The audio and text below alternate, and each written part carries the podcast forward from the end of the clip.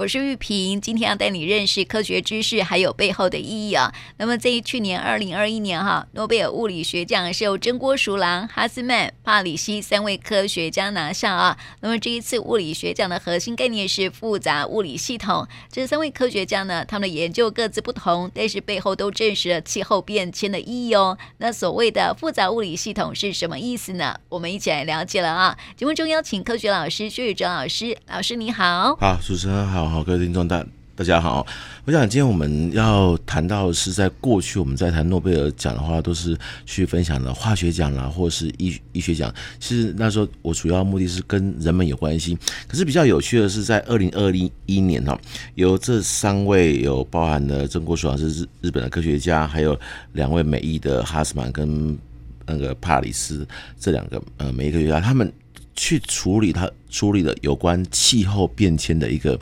一个系统性的分析。呃，我讲比较白话的说，什么叫系统性分析哦？就是我今天，比如说我们今天知道每天的气候。那也我们也可能说，现在手机大家都都很方便，从手机上 App 里面都可以知道说，哎，可能明后天的的气候情形是如何。但是我们回归到他们那个时候，根本也没有这些手手机的年代，也甚至那个电脑并不是那么的发达，甚至气象预报，我不知道听众朋友就会回想，我们以前都会很依赖那种呃每天那种呃三台的新闻之后的那个气象预报。我记得我小时候就就。我看到我爸妈们就会很注意到他这这个是明天的，或是一周内的。那所以他们那时候的这这些科这几个科学家的研究背景，就是说他们希望能够找到第一个，在很每天变化不同变化的一个气候环境，是不是能够找到一个规则或者是规则？所以规则就是所谓的模型问题。那所以他们在。整个研究里面，比如说我们今天呃，现在谈谈说那个属于日本籍的这个真锅淑郎这个科学家，事实上他做了什么事情？他除了他主要的最大的贡献点，他在那时候他就发现了所谓的温室效应。那当然，现在温室效应大家都都都很清楚，就是呃呃，我们现在的因为环境改变，呃，产生比较大量的二氧化碳，然后让让我们地。地球的气候温度升高，因为二氧化碳会把我们从地表所辐射出来的红外线吸收，再累积在大气层。那可是真锅淑郎比较比，我觉得呃相当受到肯定的是，他那时候不只知道说呃跟二氧化碳有关，他还去已经找到规则，而这规则他他去发现说哦，原来我的二氧化碳增加的倍率跟温度上升的倍率是成一个正比关系的，所以。这样的一个发现，就是我就是可以预测的，就是可以预测什么？预测我今天二氧化碳的量一旦达到多少的时候，我的温度有可能会升高，那也就变成现在的科学家们就知道说，呃。我们如何去做所谓的减碳的工作？因为我们都一旦知道减多少量的碳，我就可以使温度不要增高一度 C 或两度 C。而这个就是由那时候真锅淑郎他们所提到的一个很重要的模型，而从模型里面竟然能够找到规则，我觉得这很很很不简单，因为。我举个例子好了，今天假设是一个很简单的那种数学，或者是我买个东西，那我们就很知道说，呃，这个东西可能在呃这个这个时间点是卖多少钱，然后然后之后可能会有所谓的呃降价的时候，我们都知道。可是气候，你去想，尤其是像这几年很多的极极端气候的产生，其实气候是不好预测的。所以在后来，呃，另外一个就是两个美丽的科学家，他们也会提到一个概念，就是说。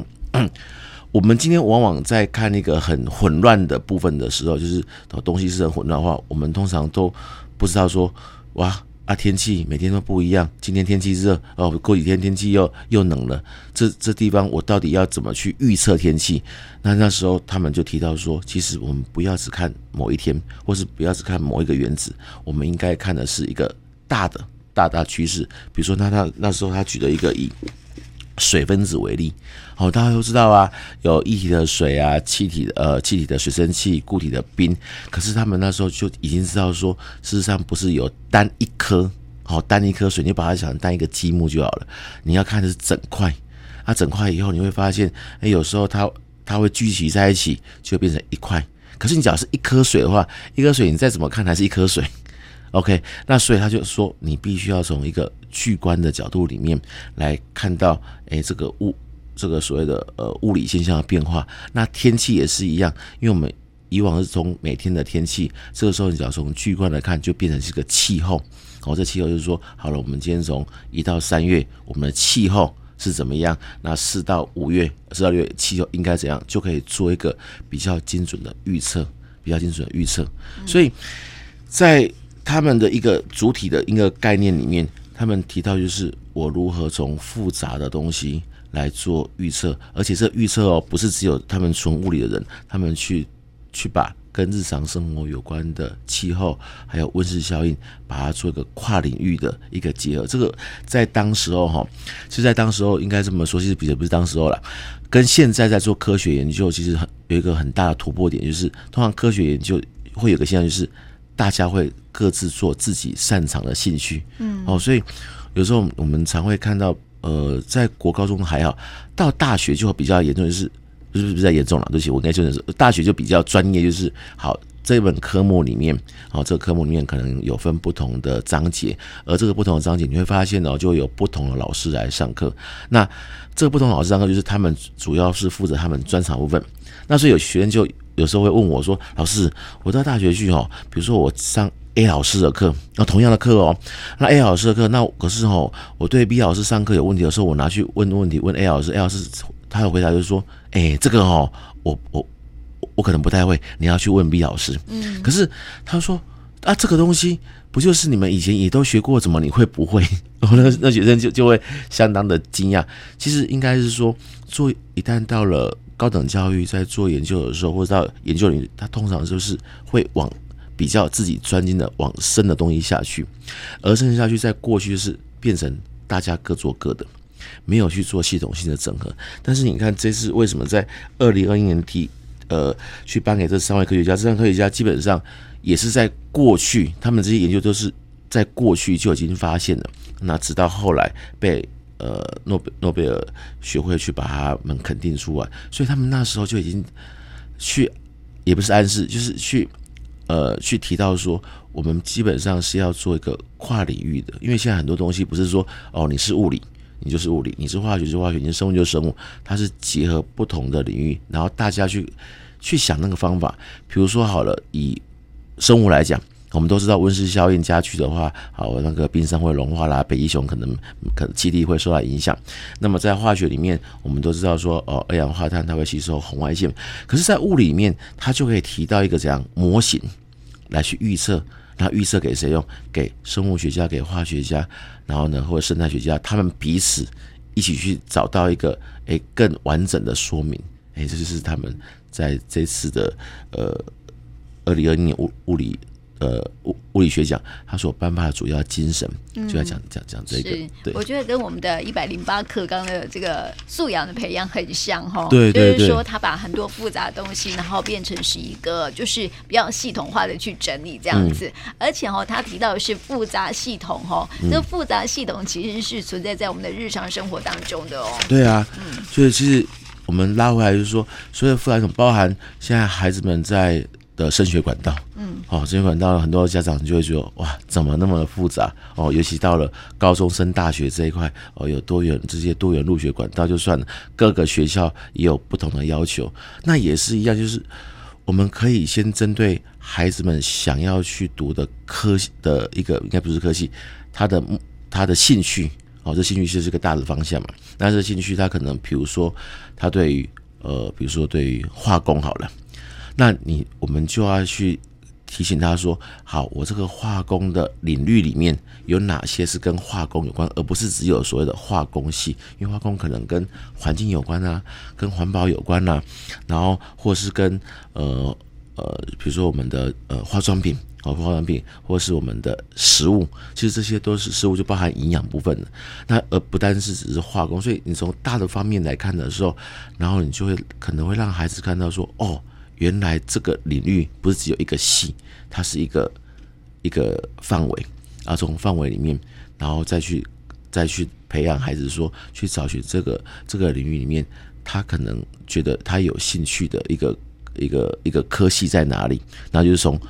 大的部分来看到趋势，然后才能够缩小，不要从直接从说好，我就只有只要只要化工系，那问题是，他只要读只看一个化工系的话，他就看不到剩下的全貌。嗯，好，或是反过来就是，呃，同学去读了某个科系啊，比如说化工系好了，然后他就发现说，我遇到我在做实验的时候遇到瓶颈的时候，他就没有办法跳脱说，诶，我可以，我可能用以前我在高中所学到其他科，哪怕是物理哦，或是呃，或是文科好了，诶，好像那时候人家要提到某个观念，我来试试看，那试试看来解决我遇到瓶颈的方法。就是所谓的跨领域的一种概念。嗯，但是我觉得很少会有学生会这样子想哈，就是说他们比较没有那种统整的一个概念。对，有时候会就是分科学习嘛，哈，就是物理就是物理，化学化就是化学。嗯、我们脑袋里面好像就是会自然去分科。对，那所以就变成在一零八课纲，其实，在整个教育部他们的想法是说，他希望在因为的确学生他没有办法做这种统合，必须有所谓的老师们。他来去协助哦，协协助他，所以这当然是需要老师们的一些的一些的时间，所以通常这些老师们他们平常就还是要去去去上一些自己的这样的课程，然后尤其他们是不同领域的老师，通常有所谓的工呃教学工作坊，他们的目的就是希望能够让老师培养成他能够去带领孩子如何去做跨领域，很难很难很难，啊，所以这是这个想法。很难很难对，所以但是你知道吗？我们变成现在的家长就要更辛苦了，你知道吗？我每次都说家长很辛苦的。对，所以回头过来就是，刚主持人讲、玉萍讲没有错，就是很难，因为老师们就是我事情就忙不完的，你还叫我要做，可是他的确要有经验老老师，像要有经验的师傅去带这些徒弟，对，可是这有经验的师傅他数量还并不是那么多，嗯、啊，所以变成回归回来就是我们做家长的就变成要。辛苦的是说，好，因为其实现在的呃资讯比较透明，不像说以前这种资讯很难找，其实资讯是相当透明。我们家长就变成要扮演一个去收取这些资讯，然后整合，然后我们消化完之后，再把这些东西给孩子，然后给孩子去，然后让大家讨论。但是这个这个东西，我都觉得从小在就要慢慢去跟他。慢慢培养，那个没办法说，等到高中的时候再跟他谈这些，他可能，他可能，哎、欸，他可能会觉得说你也不太懂，他可能说你也只是只是上网络查一查嘛，我上网络查一查就好了，他可能会变成这样，所以变成会在我们会希望说，在比较他年纪比较小的时候，就做这样的一个呃家长们跟孩子们做这样的互动。然后，万一他真的已经到，比如说你的孩子已经到国中、国中、高中了，我就还是要做，因为还是要做，至少他会觉得说我是有一个伙伴关系的，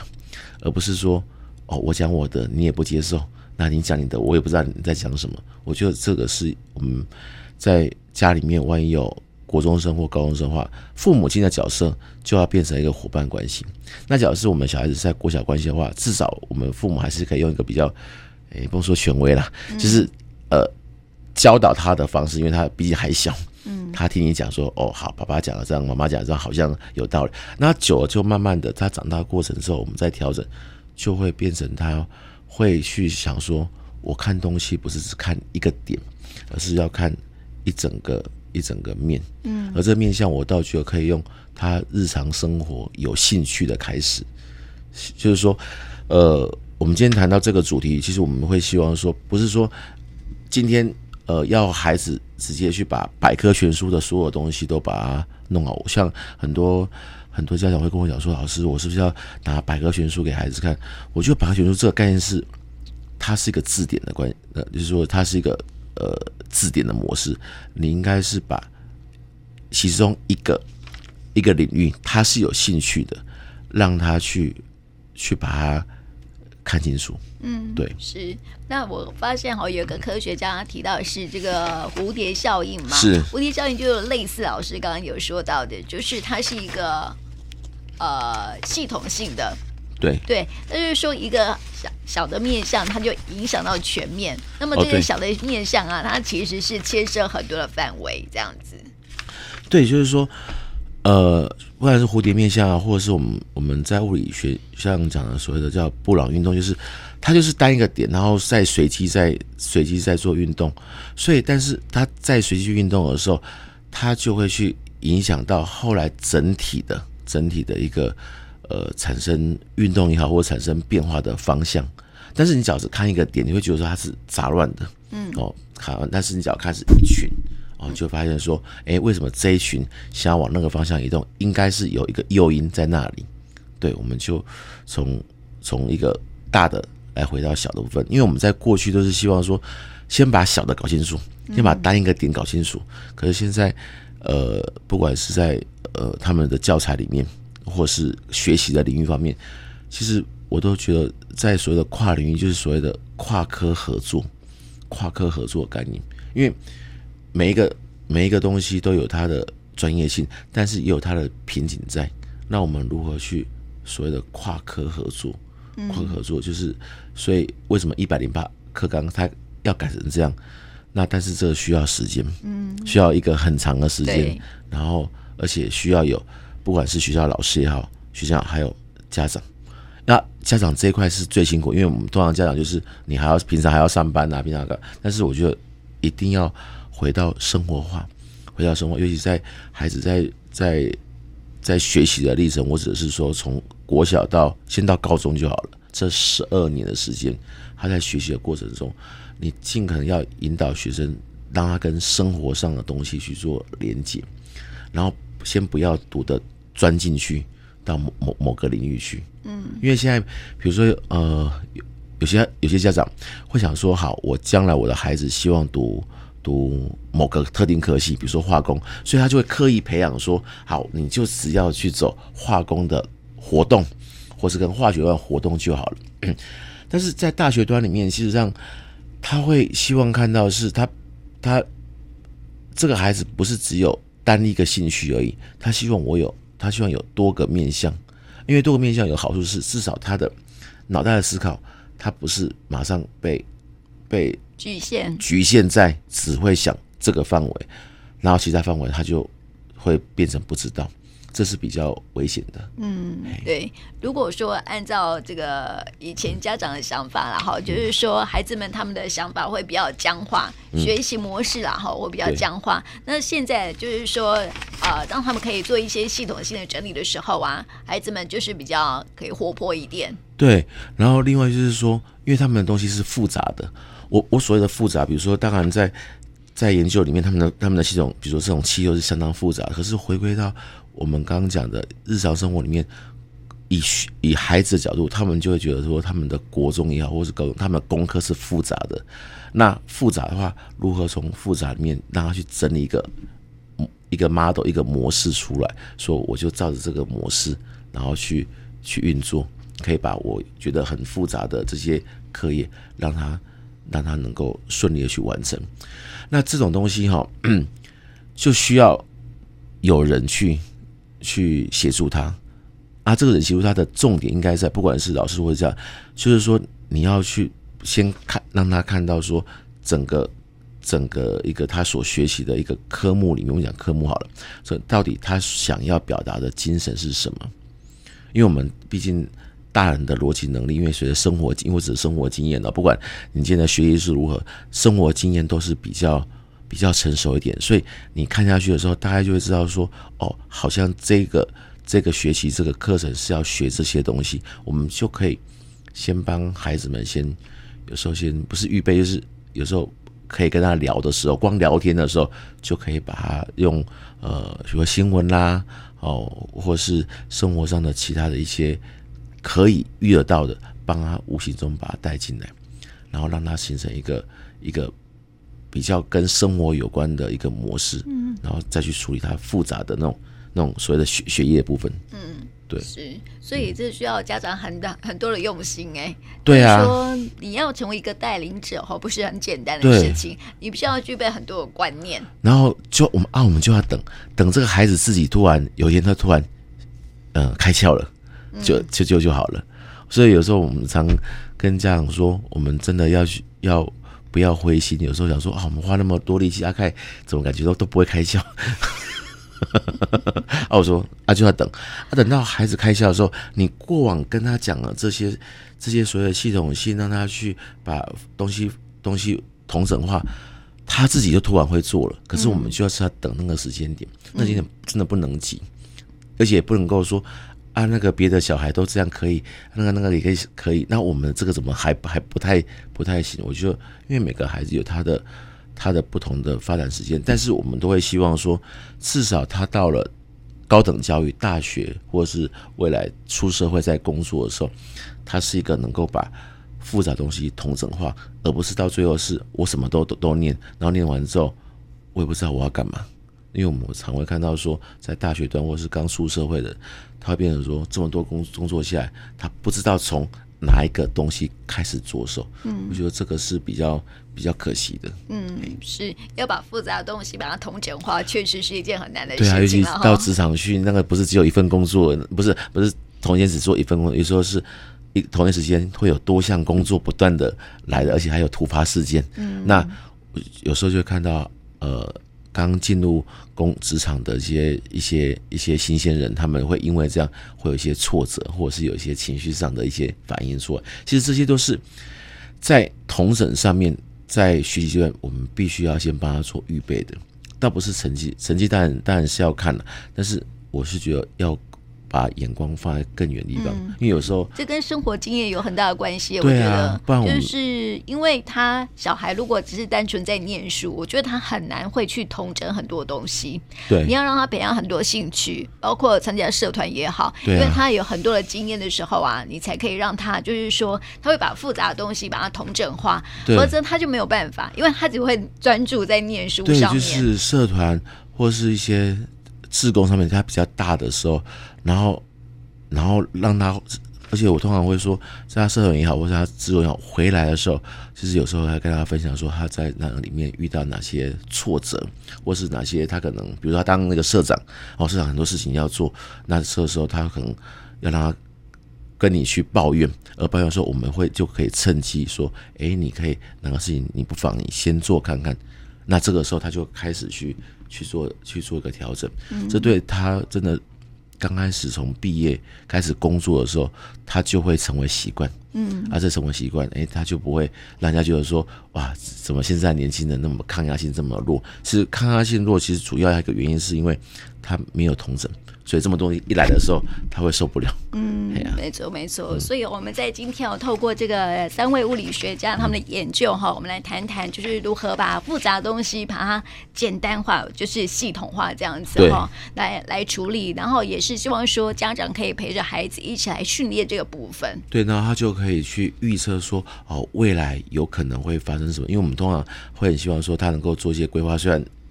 改相当有。中间会遇到很多改变，可他有了一个一个 model，有一个系统的时候，他至少就是把一个复杂的东西变成一个系统性的话，他至少可以去预测说，我在未来可能一年两年内有可能会发生什么事情，然后我该做什么样的一个准备或预备来去来去做这样事情。嗯，是，所以就提供给我们听众朋友哈，还有家长，最重要的是家长来参考一下了哈。所以我们要培养孩子多方的兴趣也是很重要的，然后生活上面很多的历练也是很重要的。对，所以不用着急，不要说，有时候我常常会分享说，哦，不要说听了这是哦，我们在这样访谈说啊，我就赶快做，其实没有，只是让大家有这样的一个想法，然后我们再把这想法去内化，然后有时候再把它。呃，用在我们的生活跟孩子上面，嗯，应该是这样。是，好，谢谢谢谢张老师，谢谢，不会，拜拜。